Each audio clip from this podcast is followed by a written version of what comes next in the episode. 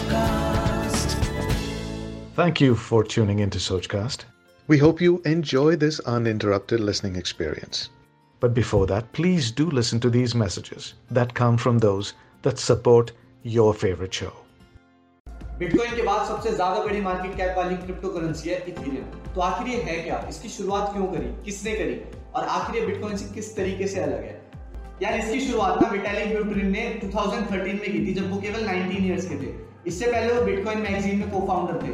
अब इसकी शुरुआत उन्होंने इसलिए की क्योंकि वो उस टाइम पे ना एक गेम खेला करते थे जिसका एक कैरेक्टर उन्हें बहुत ज्यादा पसंद था। लेकिन एक दिन सुबह को उठ के जब उन्होंने वो गेम खेलना शुरू किया तो उन्हें पता चला कि जिस कंपनी का वो गेम है उसने उस कैरेक्टर को उस गेम से हटा दिया। तो इससे उन्हें बहुत ज्यादा गुस्सा आया। तो उन्होंने सोचा कि अगर किसी भी चीज में ऐसे एक सेंट्रलाइज अथॉरिटी है तो ऐसे बहुत लोगों को दिक्कत होती होगी, वो कोई भी ऐसा डिसीजन ले सकते हैं जिससे पूरी कम्युनिटी खुश ना हो।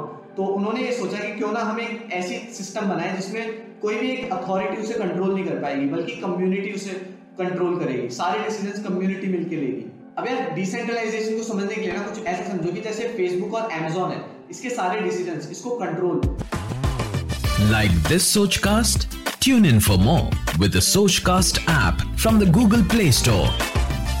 मार्क ज़करबर्ग या फिर जेफ बेजोस करते हैं, मतलब इनके पीछे एक सेंट्रलाइजिंग अथॉरिटी है, वो उसे कंट्रोल कर रहे हैं। लेकिन अगर हम जेफ बेजोस या फिर मार्क ज़करबर्ग को हटा दें और फिर उनके जो यूजर्स हैं, जैसे Amazon के जो यूजर्स हैं उसके सारे डिसीजन को वो कंट्रोल करें या फिर Facebook के जो यूजर्स हैं उसके सारे डिसीजन वो ले, तो फिर ये एक ना डिसेंट्रलाइज अथॉरिटी हो गई। मतलब किसी के पास भी पावर नहीं है बल्कि पूरी कम्युनिटी डिसीजन ले रही है। अगर किसी भी चीज के पीछे कंट्रोलिंग अथॉरिटी है तो वो डिक्टेटरशिप कर सकती है, वो उनका जो मन करे वो कर सकते हैं क्योंकि सारी पावर उनके पास है, कोई उन्हें क्वेश्चन नहीं कर सकता। इसलिए अगर एक डिसेंट्रलाइज्ड प्लेटफॉर्म होगा, मतलब कम्युनिटी डिसीजंस लेगी, तो ये काफी बढ़िया चीज है क्योंकि किसी के पास भी पावर नहीं है उस टाइम। किसी भी डिसीजन की वैल्यू केवल तब हो सकती है जब वो पूरी कम्युनिटी उसके फेवर में हो। बिटकॉइन का यूज केस ना केवल पेमेंट तक ही लिमिटेड था, वो केवल बैंक को एज अ मीडिएटर हटाने के लिए आया था, उसके सिवा बिटकॉइन का और कोई यूज नहीं था। लेकिन इथेरियम का मकसद था कि जितने भी सेंट्रलाइजिंग अथॉरिटी है जो किसी भी चीज को कंट्रोल कर रही है, हमें उन्हें वहां से हटाना है और एक कम्युनिटी ओन चीज बनानी है। Bitcoin is all about payment technologies, but Ethereum has real world applications ranging from gambling to banking.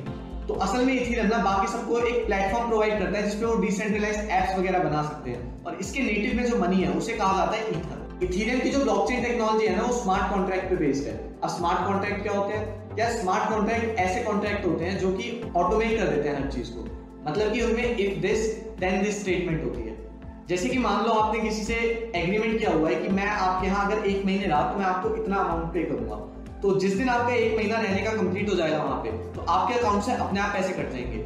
ये होता है स्मार्ट कॉन्ट्रैक्ट। मैंने यहाँ पे मनी का एग्जाम्पल लिया है, लेकिन असल में ये चीज किसी भी चीज के साथ हो सकती है, चाहे वो प्रॉपर्टी हो या फिर स्टॉक हो। ये ना एक वेंडिंग मशीन की तरह है, जैसे कि आप जो भी खरीदना चाहते हो आप उसका अमाउंट पे कर देते हो and then all the mechanics of transactions are automated. यार, इथेरियम की जो सबसे ज्यादा इंपॉर्टेंट चीज है ना वो है डैप्स। डैप्स यानी कि डिसेंट्रलाइज्ड एप्स। इसको समझाने के लिए ना मैं एक एग्जांपल देता हूँ। जैसे कि आप ओला या ऊबर से कोई कार बुक करते हो, उसके बाद जो आप अमाउंट पे करते हो वो पहले ओला के पास जाता है और फिर ओला उसमें से कुछ परसेंट ड्राइवर को देती है। लेकिन अगर आप ओला ऊबर से बोलो कि आप जितना पे कर रहे हो सीधा ड्राइवर के पास जाए। Like this Sochcast, tune in for more with the Sochcast app from the Google play store.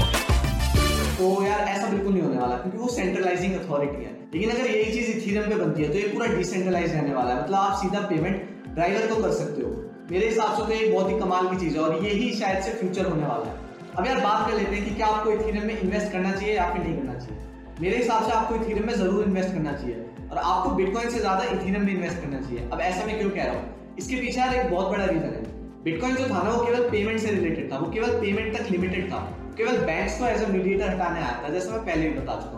लेकिन इथेरियम की रियल वर्ल्ड में बहुत ज्यादा एप्लीकेशंस हैं। वो हर चीज जो आप आज की डेट में देख रहे हो उस हर चीज में इथेरियम का यूज हो सकता है। इथेरियम की ग्रोथ के चांसेस बहुत ज्यादा है। अगर आप इथेरियम में इन्वेस्ट करते हो तो बहुत ज्यादा चांसेस है कि वो आपको ट्रेमेंडस रिटर्न दे सकता है। लेकिन उससे पहले यार मैं आपको ये बता दूं कि ये सब ना मेरी रिसर्च है, मेरे परसेप्शन है, मेरी व्यूज है।